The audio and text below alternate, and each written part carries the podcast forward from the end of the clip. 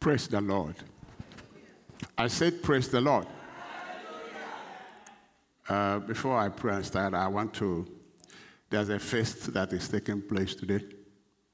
You may not know that, but we are registering the first branch of the church in Democratic Republic of Congo. And I want to welcome for the first time our beloved Bob Amelia Musa, who are heading up the work, and then my daughter, Pastor Dr. Clara, now in Democratic Republic of Congo. By next month, you have Fountain of the Living Word Church in that country.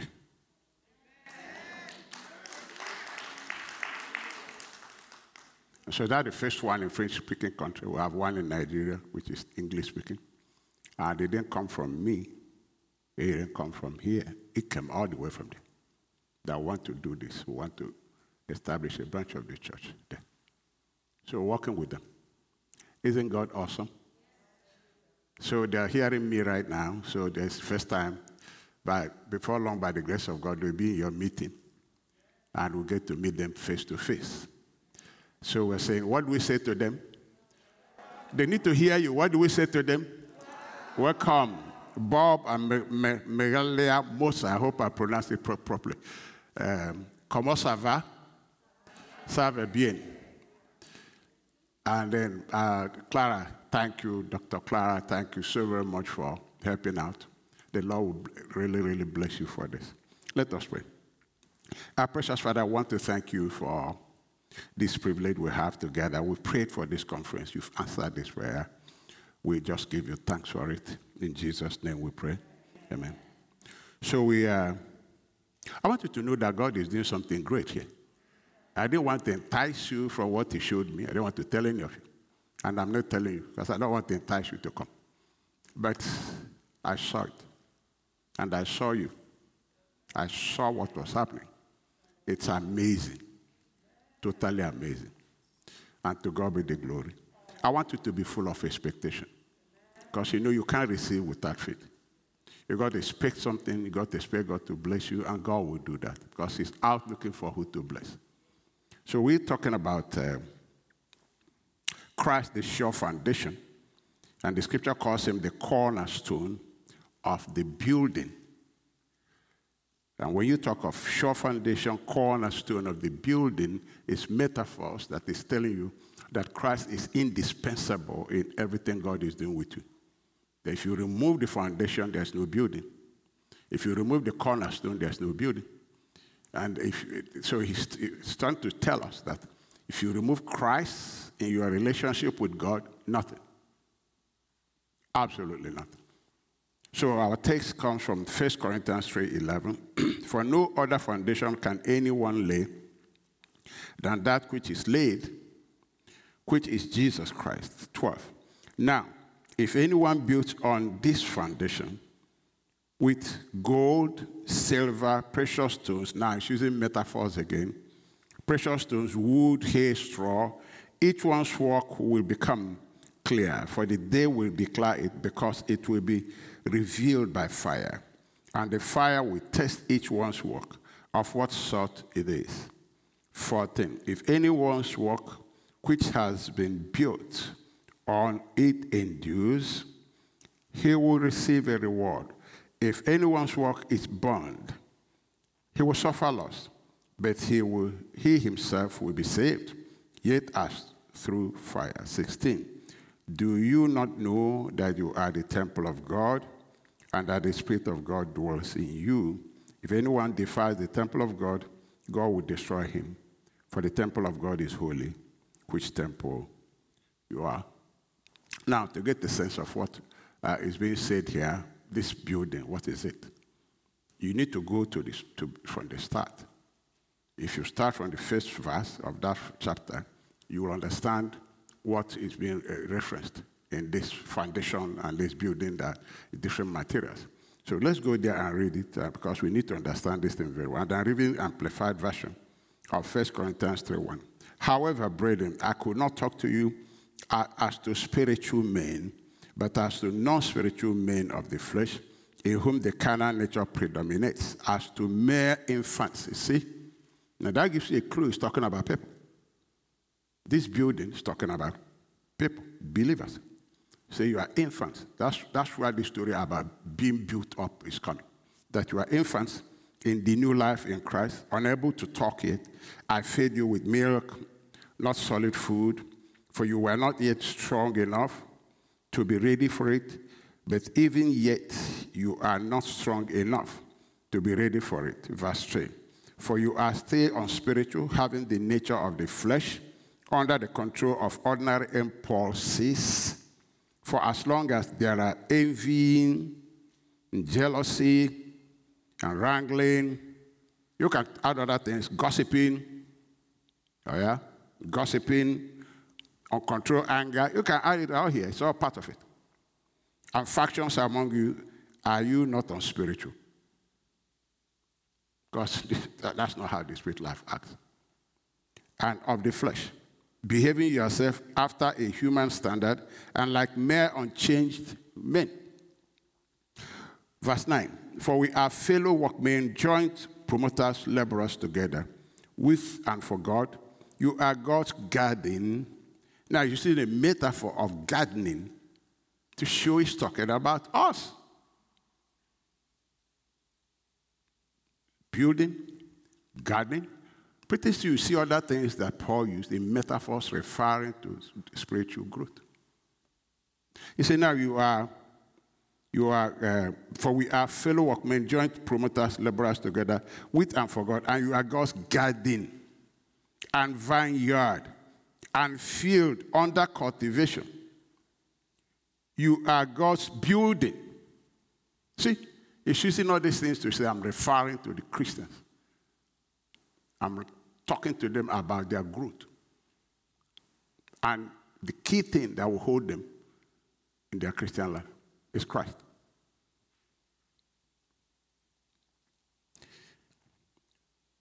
Verse 10 According to the grace, the special endowment for my task of God bestowed on me, like a skillful architect and master builder, I laid the foundation. But you know, it's not talking of physical building. I laid the foundation, and now another man is building upon it. But each, let each man be careful how he builds upon it. For no other foundation can any man lay than that which is already laid, which is Jesus Christ, the Messiah, the anointed one.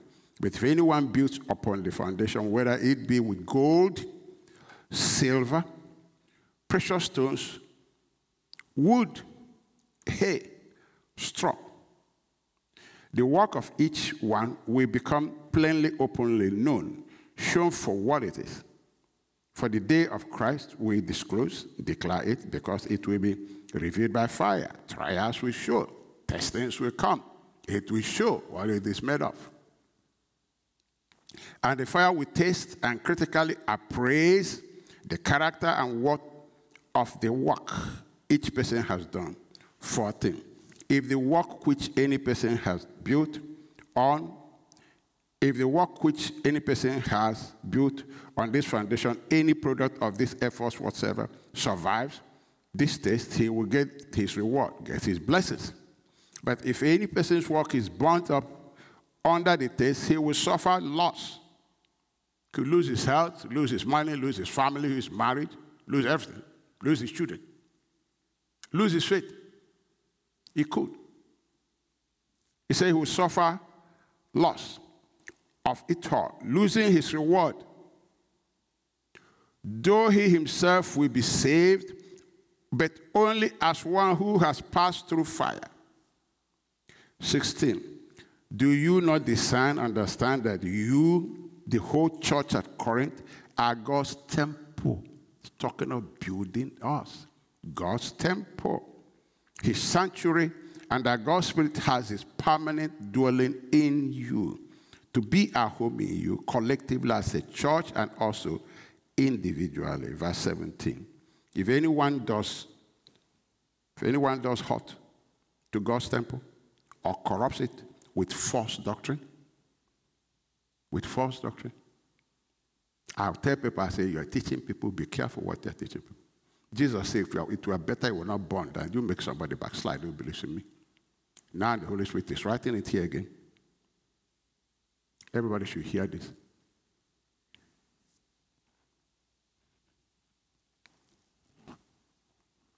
If anyone does hurt to God's temple or corrupts it with false doctrine or destroyed it, God will, hurt, God will do hurt to him and bring him to the corruption of death and destroy him.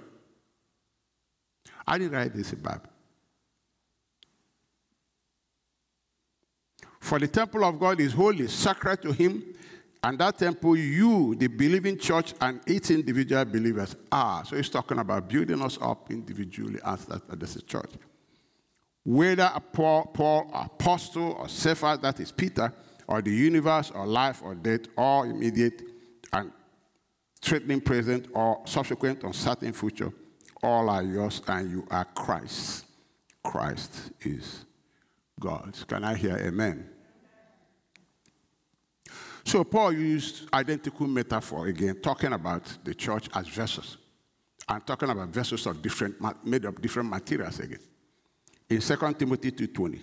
But in a great house there are not only vessels of gold, of silver, but also wood. See, she's doing the same thing. Wood and of earth, and some to honor and some to dishonor.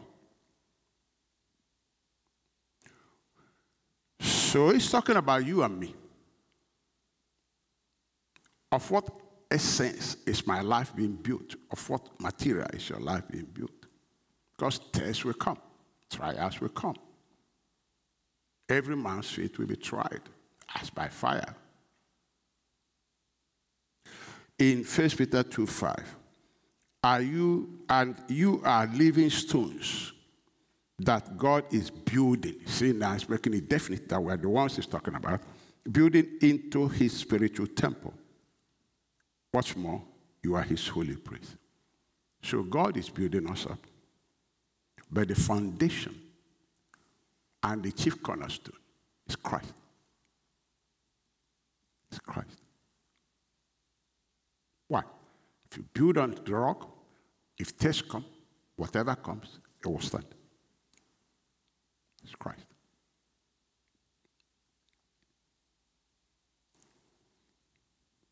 And if the individual Christian is growing, is growing spiritually, then the entire body, as we're seated here, if all of us are growing, when we gather together, we are we'll be operating at the level of people who are matured. Ephesians 2:20. Together we are his house, built on the foundation of the apostles and prophets. Now, he's not talking of another foundation per se, what he's talking about is the ministry, the work of the prophets and the apostles and prophets. The, the foundation I'm talking about is Christ, the work, the preaching, the teaching, the writings of apostles and the prophets. And the cornerstone is Christ Himself.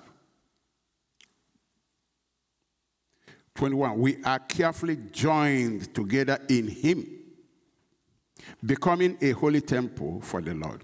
Through Him, you Gentiles are also being made part of this dwelling where God lives by his Spirit. That's what Peter was telling Ananias and Sapphira. He said, Don't you people know that the Holy Spirit is here? If you listen to Bible study yesterday, Paul was saying, He gave us this word which we did, but the Holy Spirit is the one teaching it. He's there. He's in his church. And Paul said to, to Paul wrote, he said, when you go to church, he said, be careful how you behave there. He says the ground and pillar of truth. Don't go there and behave anyhow. There's a presence there. I wish that the believers will know this and honor the presence of the Spirit of God.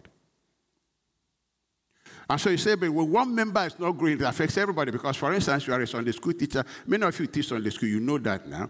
You are teaching and there is somebody who's not growing. It kind of pushes the rest of you back. Because you go back to help the brother or sister, and you're not going at the rate at which you have planned your, your class. Everybody who is teaching, you should know that you teach in your school. You should know if you have a child who is not doing well, what does it do to the rest of the class? It pulls them back, and the teacher is a bit frustrated Because it has to, it has to deal with that child. Everybody who teaches Sunday school, teaches Life Center, should know what I'm talking about. It's a pool and the rest of the body. 1 Corinthians 12, 26. And whether one member suffer, all the members suffer with it. See it? Or one, mem- um, one member be honored, all the members rejoice with it. Now you are the body of Christ, members in particular.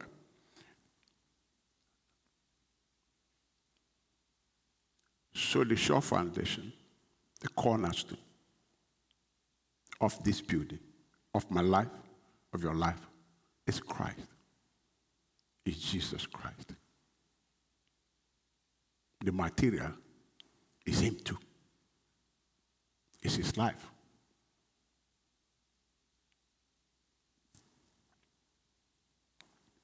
Now, this growth starts the first day you are born again, the first day I was born again. 1 Peter 2 2. As newborn babes, desire the sincere milk of the word that you may grow thereby. Now, this is not a physical human birth, though, or life we are talking about. It's not a physical life. And you know, I need to explain these things because so many people are listening to us outside this country. People are listening to us in so many places. So I need to come down and make sure that I explain every basic thing so that whoever is listening will understand it. So this, this newborn babe that the scripture is talking about is not a physical birth. It is a spiritual birth. John 3 6. That which is born of the flesh is flesh, and that which is born of the Spirit is spirit. Marvel not that I said unto you, you must be born again. So when we are born again, the Spirit of God is saying we are born of the Spirit. That being is a spirit. That being is a spirit. And it doesn't sleep. Your flesh can sleep, your spirit doesn't sleep. That's why you can be sleeping, your spirit is doing stuff.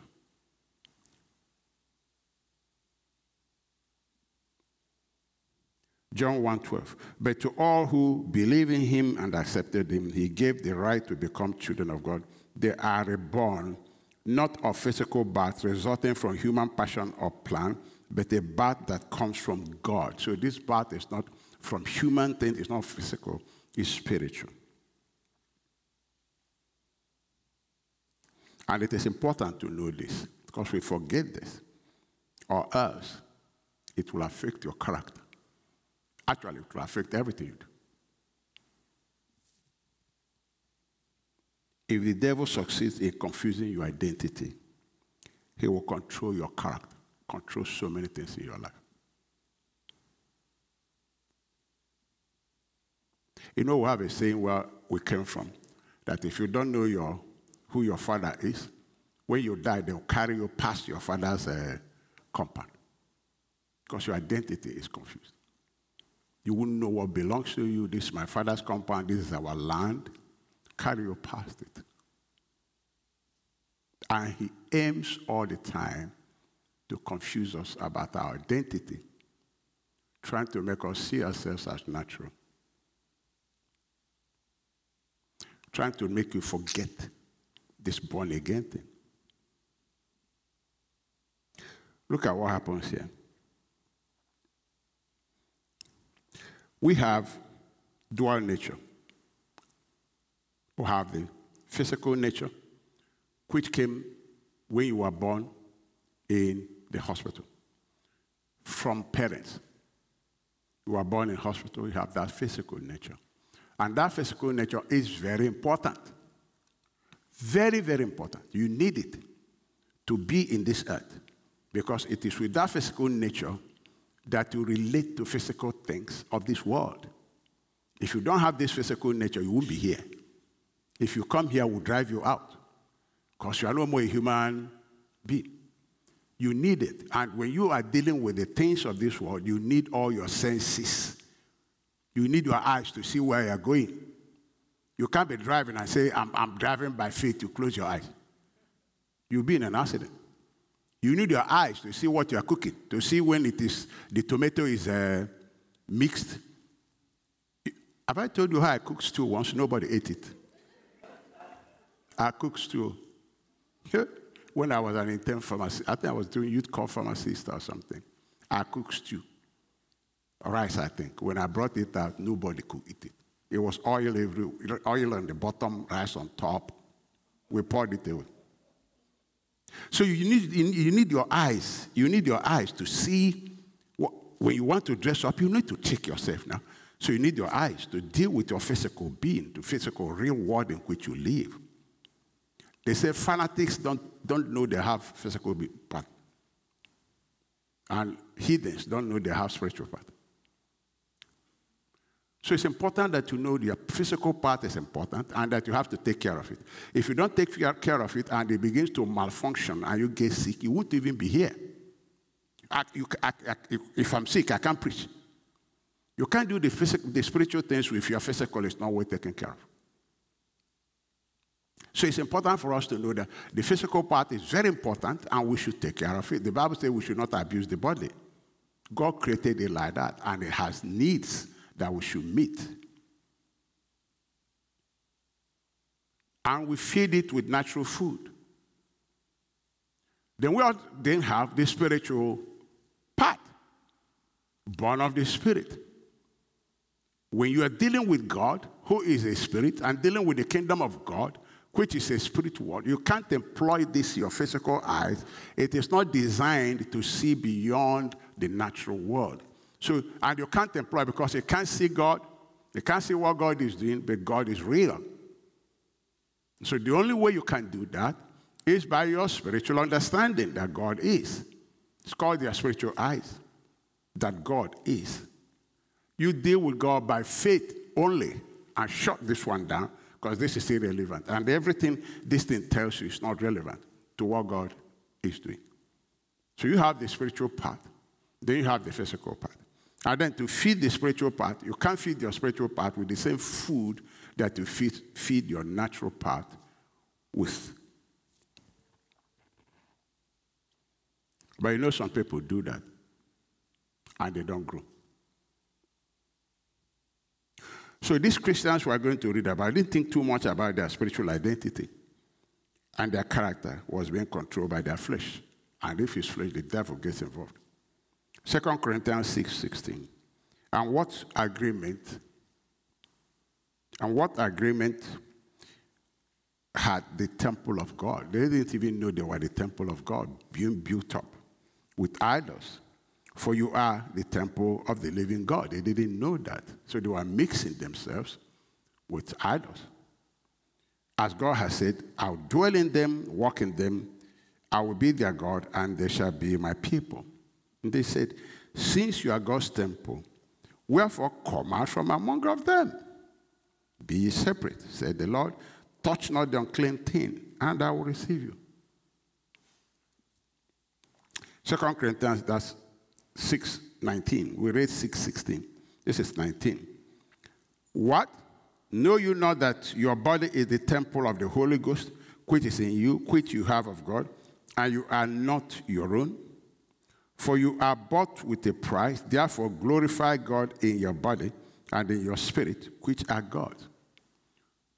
Glorify God in your body. Don't use your body to do things that are not edifying. And then glorify God in your spirit, which belongs to God too.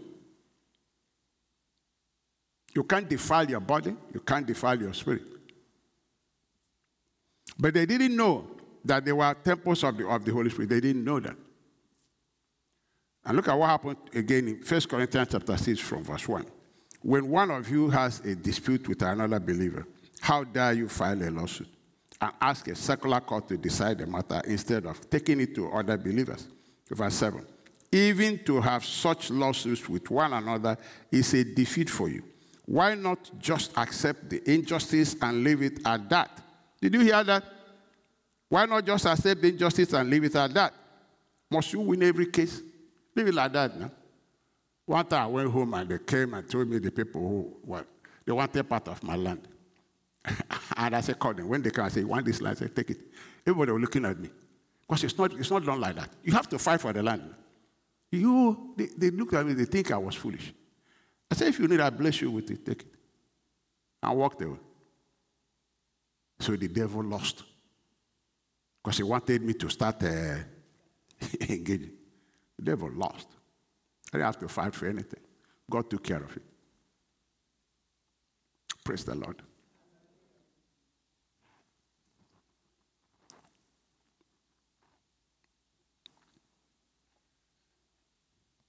So it says in that's First Corinthians 6, it says in verse 7, even to have lawsuits with one another is a defeat for you.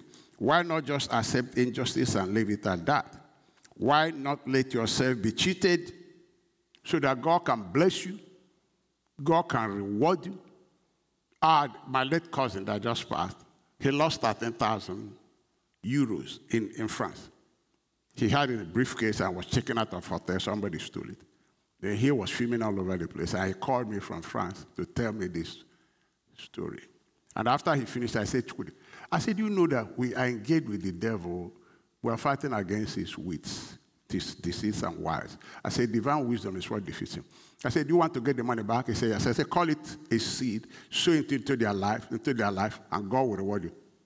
He said, relax, I'm telling you, call it a seed, Stop saying this. To, Lord, it's now a seed. What you call it is what it is. Sow it into their lives. Just call it a seed and say, Father, in Jesus' name, this is seed. These people are poor. I sow it into their life with all my heart. I said, to do that, then God will reward. That money will come back through God. He did.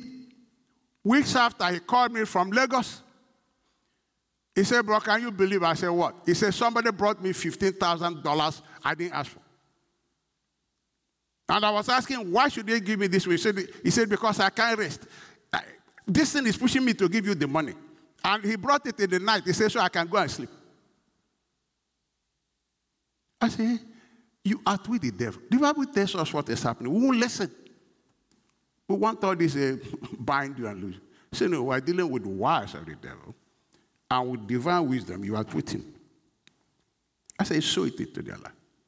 And then God will now multiply the seed for you. He got 15,000 back in the night. And the man said, I can't sleep. I just can't. This thing is pushing me to give you this money. Why do you want to go? I don't know, but I have to. Just take it so I can rest. Case closed. Who lost? The devil.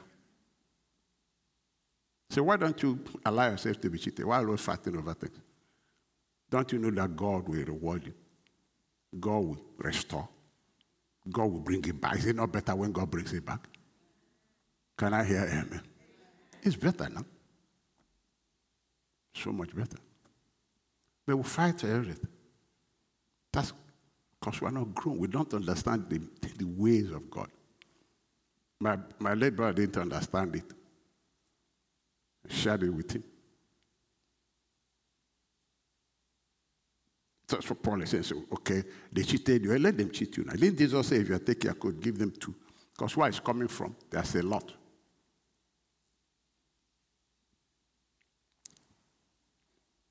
Verse 8, he said, You yourselves are the ones who do wrong and cheat, even your fellow believers. Is it not happening?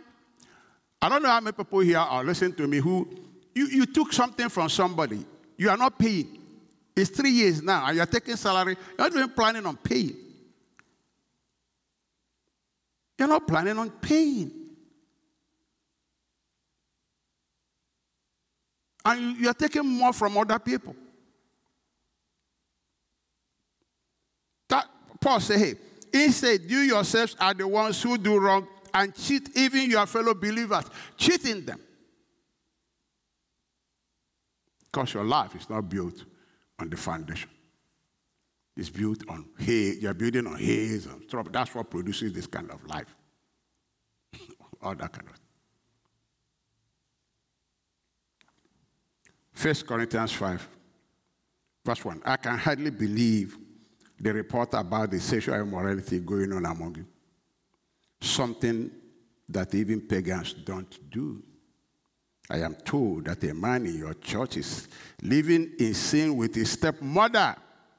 See, see their reaction in verse 2. You are so proud of yourselves for that. But you should be mourning in sorrow and shame. And you should remove this man from your fellowship. They were very excited. They said, after all, it doesn't matter. Leave him.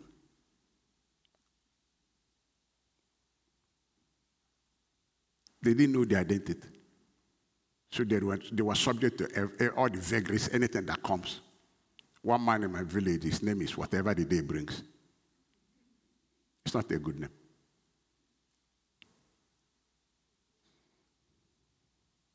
So they were living according to the, the cultures around them. The cultures were controlling them because they didn't see themselves different from those cultures. So they were subjecting themselves, thinking they are the same thing. There are Christians who think they are the same thing. they, they want to excuse everything. It doesn't matter. That's what is happening now. Sure. They don't know their identity.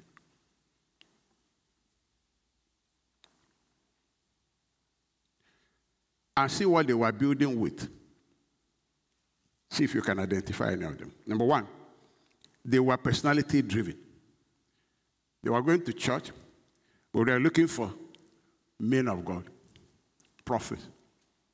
They, they wanted to advance their spiritual well being through this kind of thing. It's so popular today. And that's not the sure foundation.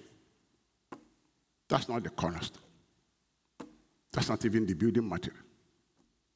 But that's what they were doing. They said, Paul is anointed. No, Barnabas is anointed. Oh, Paul is the one prays for me. Oh, I'm waiting for Barnabas to come. He has the anointing. That's what they were doing. And they were totally ignorant, even of the identity in Christ. They didn't know. And it's happening today.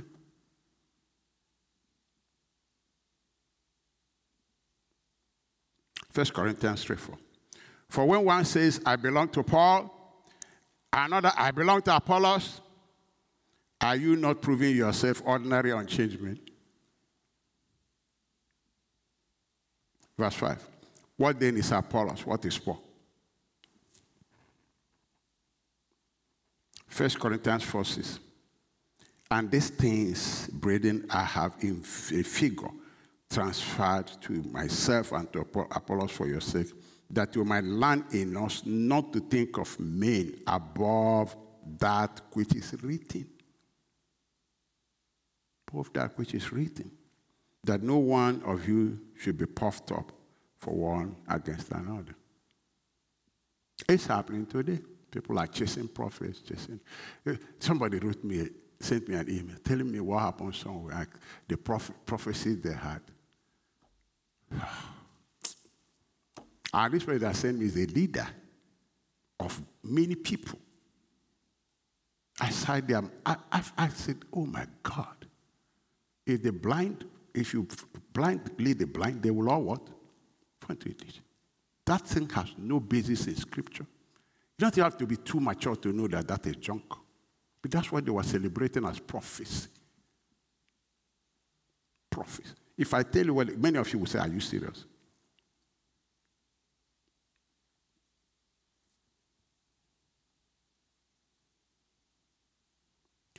And I want to make a point that miracles cannot make you grow spiritually. It doesn't happen. Faith comes only by one means.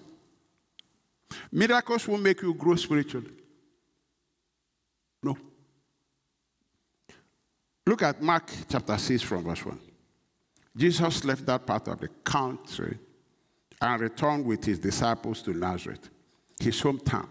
The next Sabbath, he began teaching in the synagogue, and many who heard him were amazed they asked, Where did he get all this wisdom and the power to perform such what? Miracles. So they saw miracles that amazed them. Verse 3. Then they scoffed, He's just a carpenter. The miracle didn't give them faith. He just excited. They say he's a carpenter now, the son of Mary, brother of James, Joseph, Judas, Simon, and his sisters live right here among us. They were deeply offended and refused to believe him. Those miracles didn't produce, we didn't build them. But this is what people are chasing today. They are building on stubbles. You know, one of the things that discourages me as a pastor is that I've seen people that God did incredible miracles in their lives before my eyes. In the church I was pastoring, before long they backslide. One happened in this country. Almost dead. Um, in fact, quarter dead, God brought this person back. Miraculously, that the doctors called me and said, We've never seen anything like this. He wasn't weak, he backslid. Left town.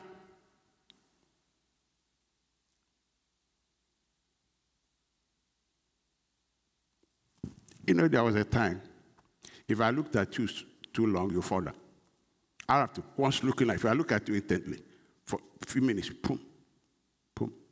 And the Lord told me, He said, Stop. They will soon be coming to be falling down. He said, I want you to teach them Christ and Him crucified. So they will grow and be strong and get the miracle themselves. He said, That's my plan for the church. That they will all grow. I stopped. It's a long time I stopped.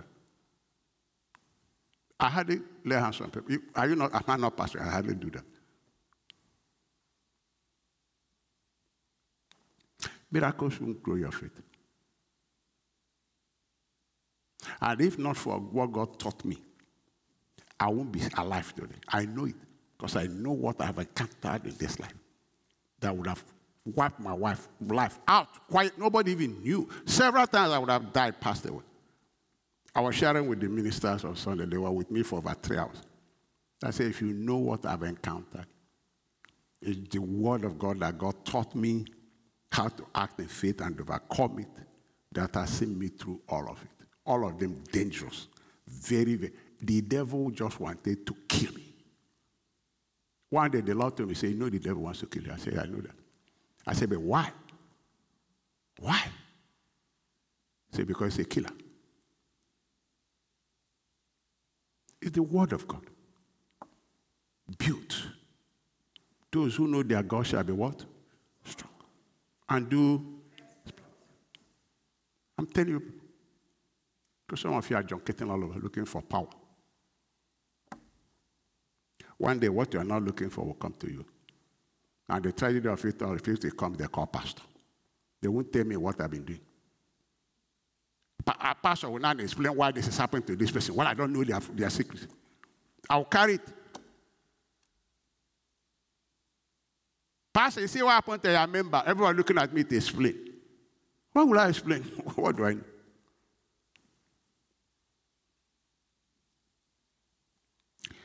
Numbers 14 22. Not one of these people will ever enter that land. They have all seen my glorious presence and the miraculous signs I performed both in Egypt and in the wilderness. But again and again, they have tested me by refusing to listen to my voice. They saw the miracles, they won't listen to me. Romans 10 17. I want us to read Romans 10 17 together. Can you see it? If you can say, let's go. Want to go? So, faith comes from hearing. That is what? Hearing the good news about who? The sure foundation, the cornerstone, the, the author and finisher of our faith, Christ. Without him, there's no faith story.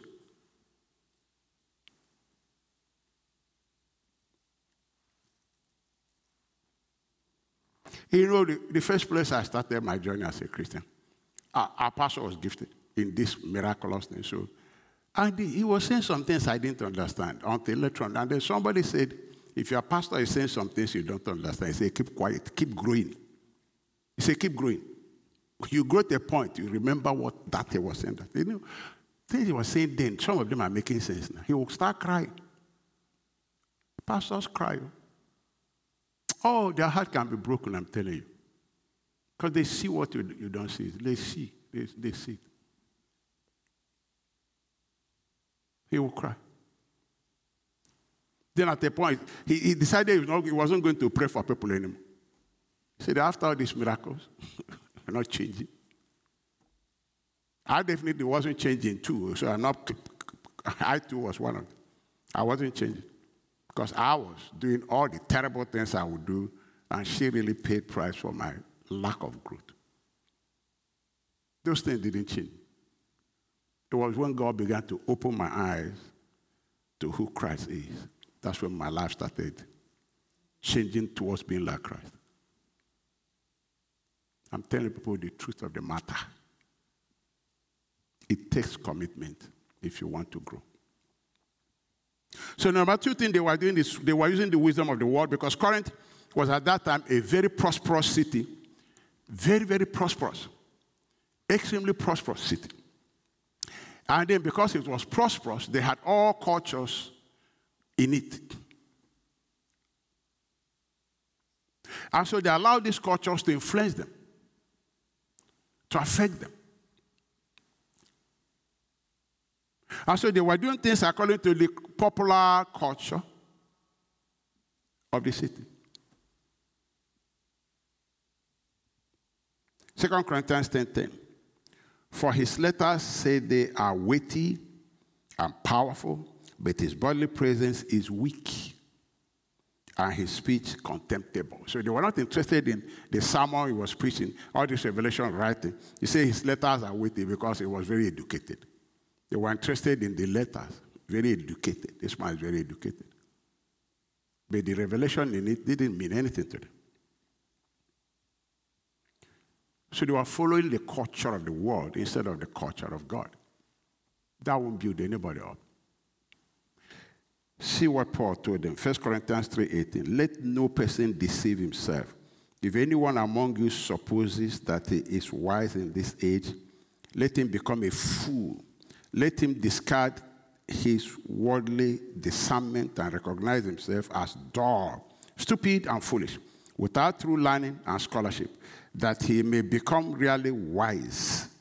For this world's wisdom is foolishness, absurdity, and stupidity with God. For it is written, He lays hold of the wise in their own craftiness. Job 5:13.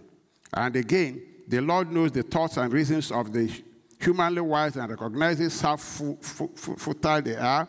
So let no one exalt proudly concerning men, boasting and having this or that man as a leader. Boast, you see, for all things are yours.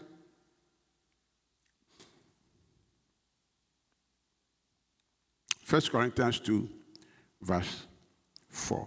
And my message and my preaching were very plain rather than using clever and persuasive speeches, I relied only on the power of the Holy Spirit. I did this so you will trust not in human wisdom, but in the power of God. Can I hear amen here? So, because they were thinking like the world, they were behaving like the world. About the Bible admonishes us in 1 John 2.15 he said, Love not the world, neither the things that are in the world. If any man love the world, the love of the Father is not in him. For all that is in the world, the lust of the flesh, the lust of the eyes, the pride of life, is not of the Father, but is of this world. And the world passeth away, and the lust thereof, but he that doeth the will of God abideth how long? Forever.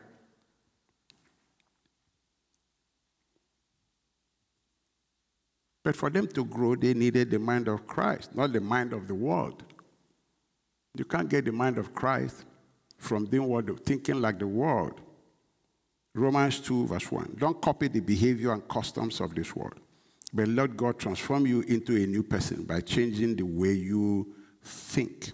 Then you will learn to know God's will for you, which is good, pleasing, and perfect. So to be like Jesus, we have to think like Jesus. And it's only His Word, only His Word can make us think like Him. In Philippians 2 5, let this mind be in you, which was in, also in Christ Jesus. So if we have this kind of thinking, then we're able to live like Him. Then the third thing that they were doing is false doctrines. They were following demonic spirit and demonic practices. You don't, it's not only when you go to a native doctor that you are following demons. When you follow false doctrines from demons, you are following demons. 1 Corinthians 10 21. You cannot drink the cup of the Lord and the cup of devils. You cannot be partakers of the Lord's table and of the table of devils. That's what Paul is telling them. Do we provoke the Lord to jealousy? Are we stronger than He? Such practices destroy instead of building. 1 Corinthians 3:17. If anyone does hurt God's temple or corrupt it like we read with false doctrine. See, false doctrine will destroy your faith. It won't build you up. It won't help you. And then it will blind you from the truth. 2 Corinthians 4 3. Remember, Paul is writing to these Corinthians. He says, But if our gospel is be hid, it is hid to them that are lost, in whom the God of this world have blinded the minds of them which believe not, lest the light of the glorious gospel of Christ, who is the image of God, should shine unto them. For we preach not ourselves, but Christ Jesus. So we're preaching Christ Jesus. Sure foundation, the cornerstone. We're preaching Christ Jesus, the Lord, ourselves just servants for Jesus' sake, sent by Christ to preach Christ. And Paul and Jude warned the church about false doctrines. Jude 3. Dear friends, I had been eagerly planning to write to you about the salvation we all share. But now I find that I must write about something else urging you to defend the faith that God has entrusted once for all time to his holy people. Verse 4 I say this because some ungodly people have wormed their way into your churches, saying that God's marvelous grace allows us to live immoral lives. The condemnation of such people was recorded long ago, for they have denied our only Master and Lord Jesus Christ. 1 Timothy 4 1. Now the Spirit speaketh expressly that in the latter times some shall depart from the faith, giving heed to seducing spirits and doctrines of devils, speaking lies in hypocrisy, having their conscience seared with hot iron. The Holy Spirit said this urgent message. Jude said I was going to talk about our salvation, but no, something urgent is happening. It couldn't be more urgent than now. But this is why the Corinthian church was getting themselves involved in. Paul said, Christ is there, the sure foundation. If you are building with haze and things like that, it's going to burn by fire. It's going to be destroyed. And these doctrines of demons is stripped in rituals, man-made laws, and not the word of God, not about, not about Christ. Colossians 2 8. Don't let anyone capture you with empty philosophies, high sounding nonsense that come from human thinking and from the spiritual powers of this world, rather than from Christ. For in Christ lives all the fullness of God in human body. So you also must you also are complete through your union with Christ, who is the head over every ruler and authority. 17. For these rules are only shadows of the reality yet to come, and Christ Himself is that reality. Don't let anyone condemn you by insisting on pious self denial, punishing yourself unnecessarily. Pious self denial, or the worship of angels, saying they have had visions about these things. Their mind, their sinful minds have made them proud, and they are not connected to Christ the head of the body, for he holds the whole body together with its joints and ligament, and it grows as God nourishes it. You have died with Christ. He has set you free from the spiritual powers of this world. So, why do you keep on following these rules of this world, such as don't handle, don't taste, don't touch? 22. Such rules are mere human teachings about things that deteriorate as, you, as we use them. These rules may seem wise because they require strong devotion. Very strong devotion.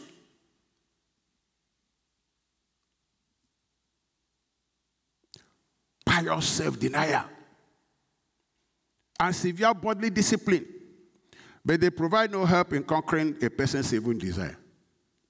They won't help you in conquering your evil desire, they only make you a hypocrite. But only when you know the truth, the truth will what? And these things are not the truth. Christ is the truth. Jesus is the truth. It's the sure foundation. Then they're always giving prophecies. Oh, always giving prophecies. Telling you your enemy who did this, they did it. And people love stuff like that. But look at Revelation 19:10. Then I fell down at his feet to worship him. But he said, No, don't worship me. I'm a servant of God just like you and your brothers and sisters who testify about their faith in Jesus. Worship only God.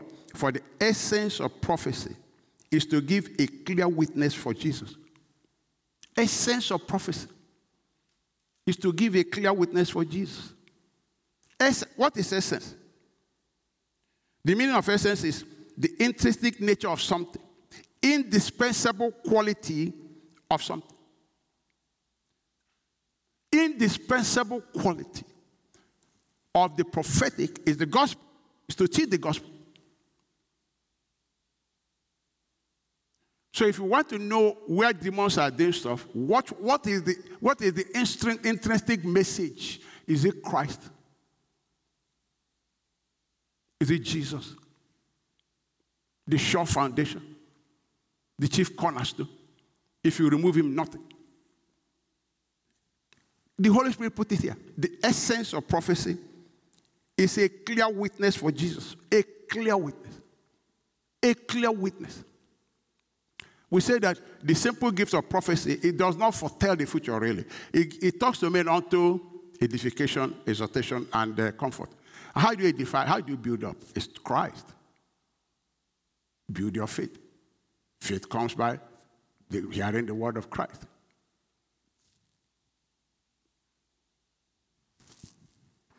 Praise the Lord.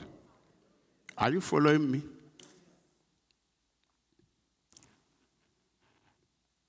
So, the foundation of this house, you and me, should be Christ alone, the living stone. Jesus Christ Himself is the rock of ages, is the living stone, a stone that is life itself. 1 Peter 2 4. To whom coming as unto a living stone. They say Christ is a living stone, disallowed indeed of men, but chosen of God and precious. He is the living stone and building us up as living stone. So he's building us with his life. If the living stone, it means I too have to have his life. How do I have his life? Have to have his knowledge. Christ in me. He has to be my life. Because if he's the living stone, then he has to be my life for me to also be the living stone. None of these things I mentioned it, anybody up. None of it.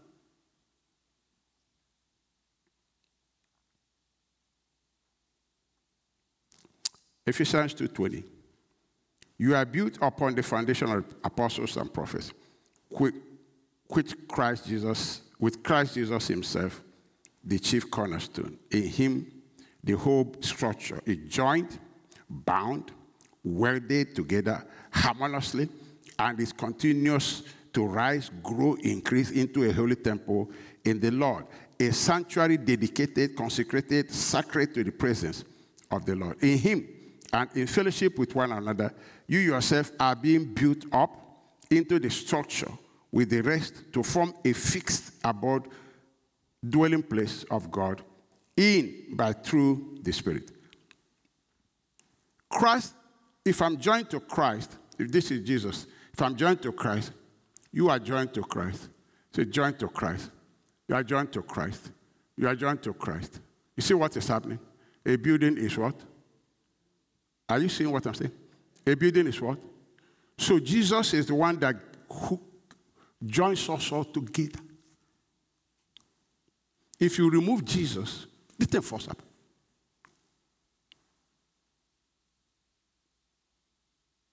That's why he's the cornerstone. He's the foundation. He's the cornerstone. He's the material. Nothing else.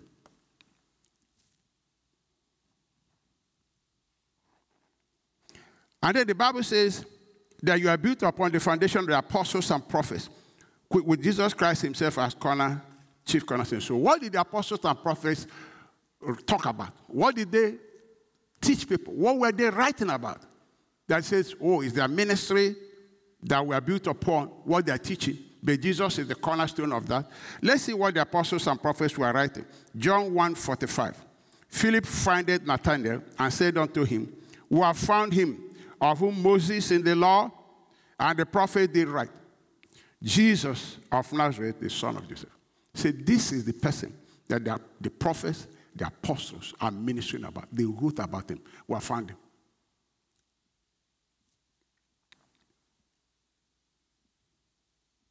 So we say we're built on the foundation of the apostles and prophets. Christ himself is their main message. The theme of the Bible is Jesus.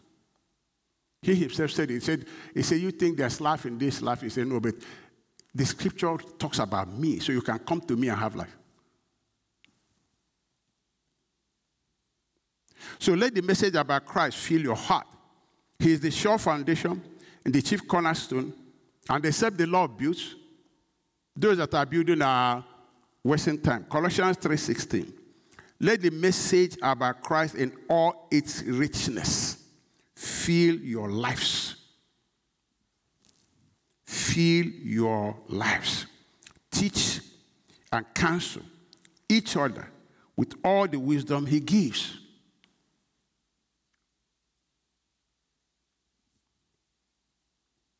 Sing psalms and hymns and spiritual songs to God with thankful heart. And whatever you do or say, do it as a representative of the Lord Jesus, giving thanks through him to God the Father. I need to read this again. Colossians 3:16. Let the message about Christ in all its richness fill your lives. Teach, counsel each other with all the wisdom he gives. He is the cornerstone.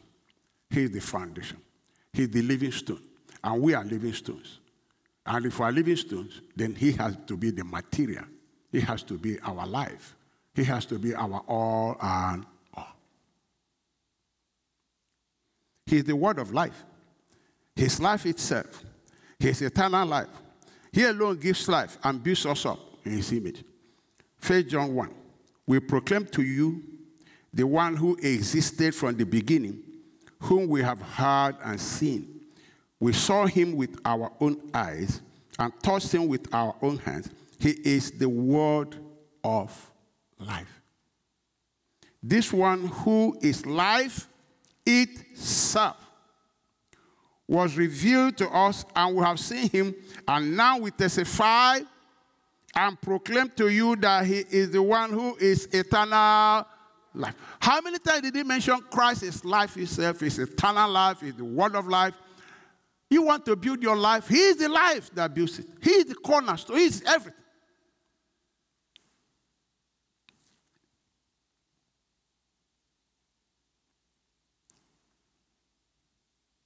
So without him, there's no life. Just like without him, there's, without foundation, there's no building. Without cornerstones, the building will come down. Ephesians 4 13.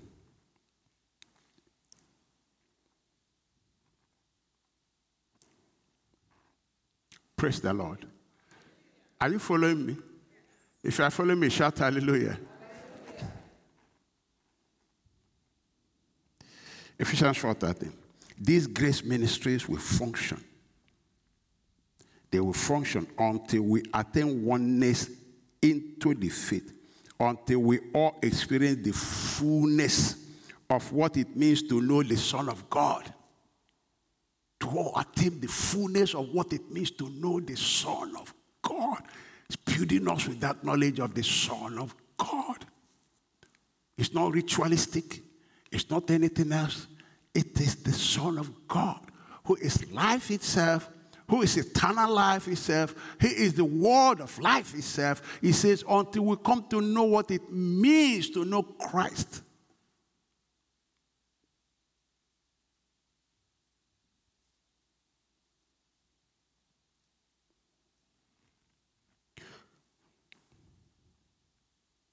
And finally, we become one into a perfect man with the full dimensions of spiritual maturity, fully developed into the abundance of Christ. We're like, we're like Christ replicated.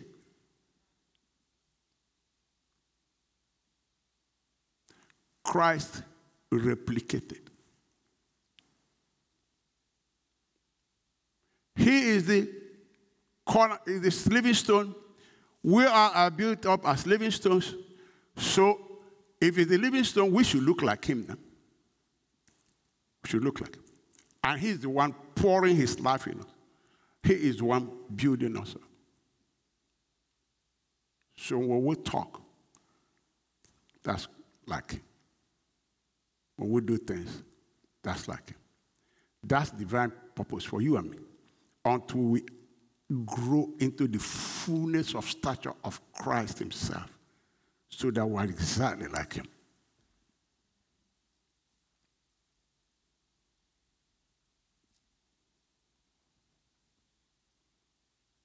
That's what Paul saying. He said, You are babies, you are infants. He said, The sure foundation is Christ. Be careful how you are building this thing, because fire will come, trials will come, this will come. But if you build it with the right material, which is Christ Himself, nothing can take you down. Nothing can take you down. You know, we, the, the, my wife and I, when the international president visited us, we were sitting and talking, and I was talking about uh, some experiences we've had in church planting. And uh, my head, head of ministry, Remy, was sharing some of the experiences. Too. He was telling the man, he said, Wow. He said, I work with this couple, and they tell them what happened here, what happened there. I remember one. They gave us a place to, you know, the, the, the senior pastor called me. He said, I'm sending you to the most dangerous place in Lagos. I said, Really? He said, Yes. And he said, People don't even know. He said, Because I'm in Saleko, I'm from there. So I know. He said, That is the most dangerous spot in Lagos. That's why they have all the headquarters of all the courts in this, in this city. And you will never know. It's called Oyadero Estate. There's no way you can know. Then we went there. And then this man that they were fearing, that's why I saw a woman that came to see me. Our choir members ran because she was known. I was running. I said, Why are they running? They ran. They left me with this woman so that she will finish. Then I didn't know her. He said, he said Pastor, see you. I said, oh, What's for? Then something said to me, Pray for her. I said, Madam, can I pray for her? Yeah, yeah, pray now. Immediately I said in Jesus' name, something picked this woman like pepper, threw her across the room. Across the room. She was the other side. Do you know more of them? I haven't even prayed. That's when the choir people that ran came back. And they told me that people fear her, even her children run from her. I said, so will Jesus run from her too? Why do people behave like this? So this place we went to, the, the, the very another man that they, they were all afraid of, he gave us his house to start this church, and we started. Then the church was growing. I didn't know what he was doing because I wasn't interested in what he was doing. The wife approached me because the wife saw what he was doing and they told me, said, My husband is very dangerous. So I want to warn you. Because she saw what the man was doing. I said, Really? He said, Yeah. I said, No, no, ma, you got it wrong. I said, We are dangerous. I said, Can I see him? He said, You want to see him? I said, Yeah. He said, Our landlord now. Let me see. He said, Come and see. So I went to see. I said, Sir, your, wife said you are dangerous. I said, I came to correct it. I said, We are the ones that are dangerous. You, you are looking at me. I said, I'm telling you, we are really very, very dangerous. And I left. And he continued what he was doing. Before long, seven of his wives got saved.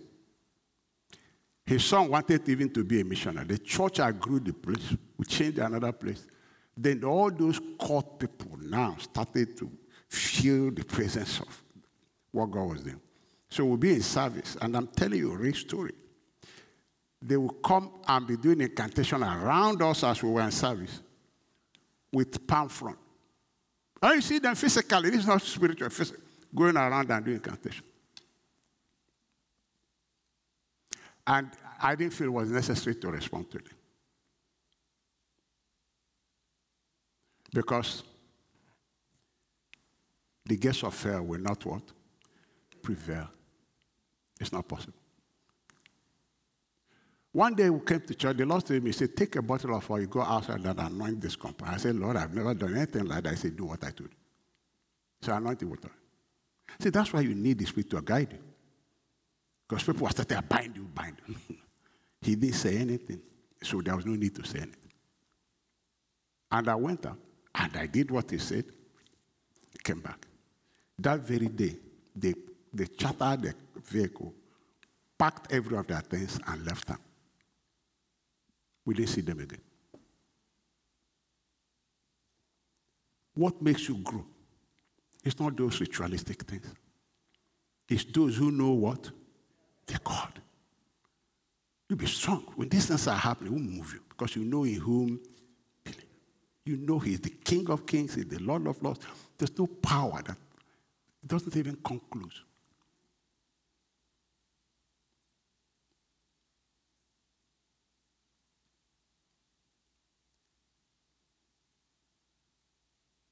Can I hear amen? amen? Rituals will make you grow. And trials do come, challenges to come. As a living being, I still have challenges. You know, somebody visited me one time, a man. He was telling me what he was trying to, and I shared with him some of the things that, um, that my challenge. He started to cry. He said, Pastor, you mean this is? I said, Yeah, is it because I dance all the time? I said, I dance because I'm celebrating victory ahead of time. He said, Ah, nobody will know. I said, They don't have to know. Victory is mine 24 7.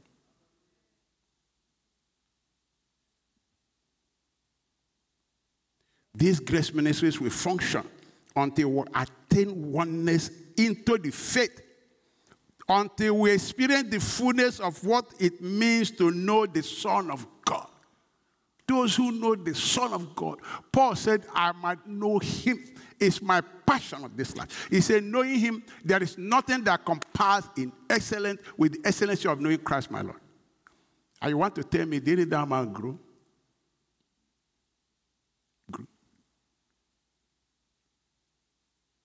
He grew.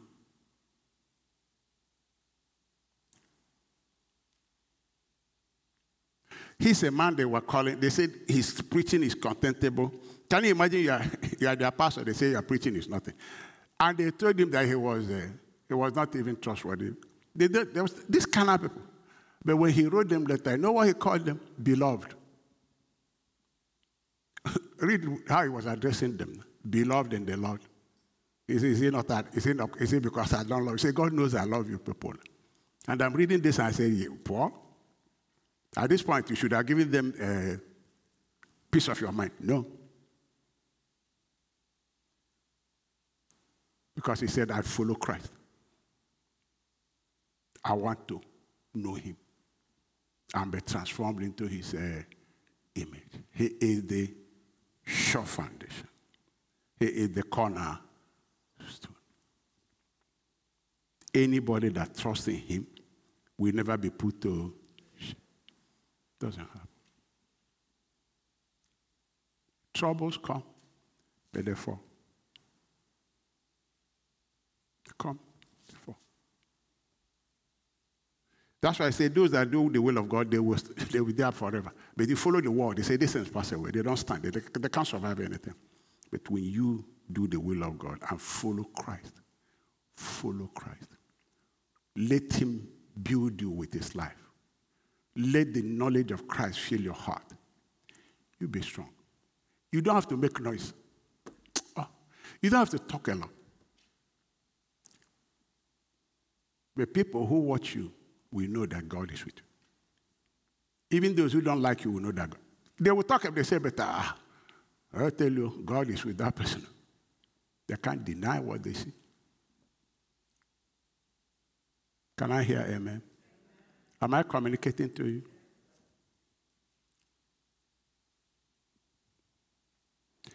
Acts 20 32.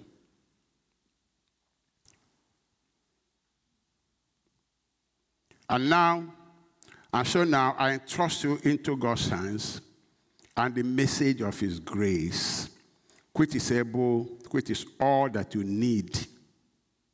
All that you need to become what? Strong. You don't need rituals, you don't need prophecy, you don't need all of that.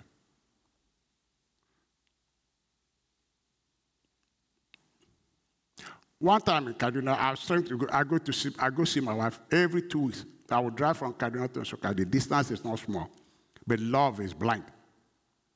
Every two weeks I'll drive. So one day I was uh, one man, so-called prophet, came. He said, "We are going to have accident." I said, "No, you are the one." I said, "I won't. You are the one." Do you know he had accident? And I did it. I said, "No, no, you are the one." He did. If I accepted that, I'll be the one. I said, No, no, you are the one.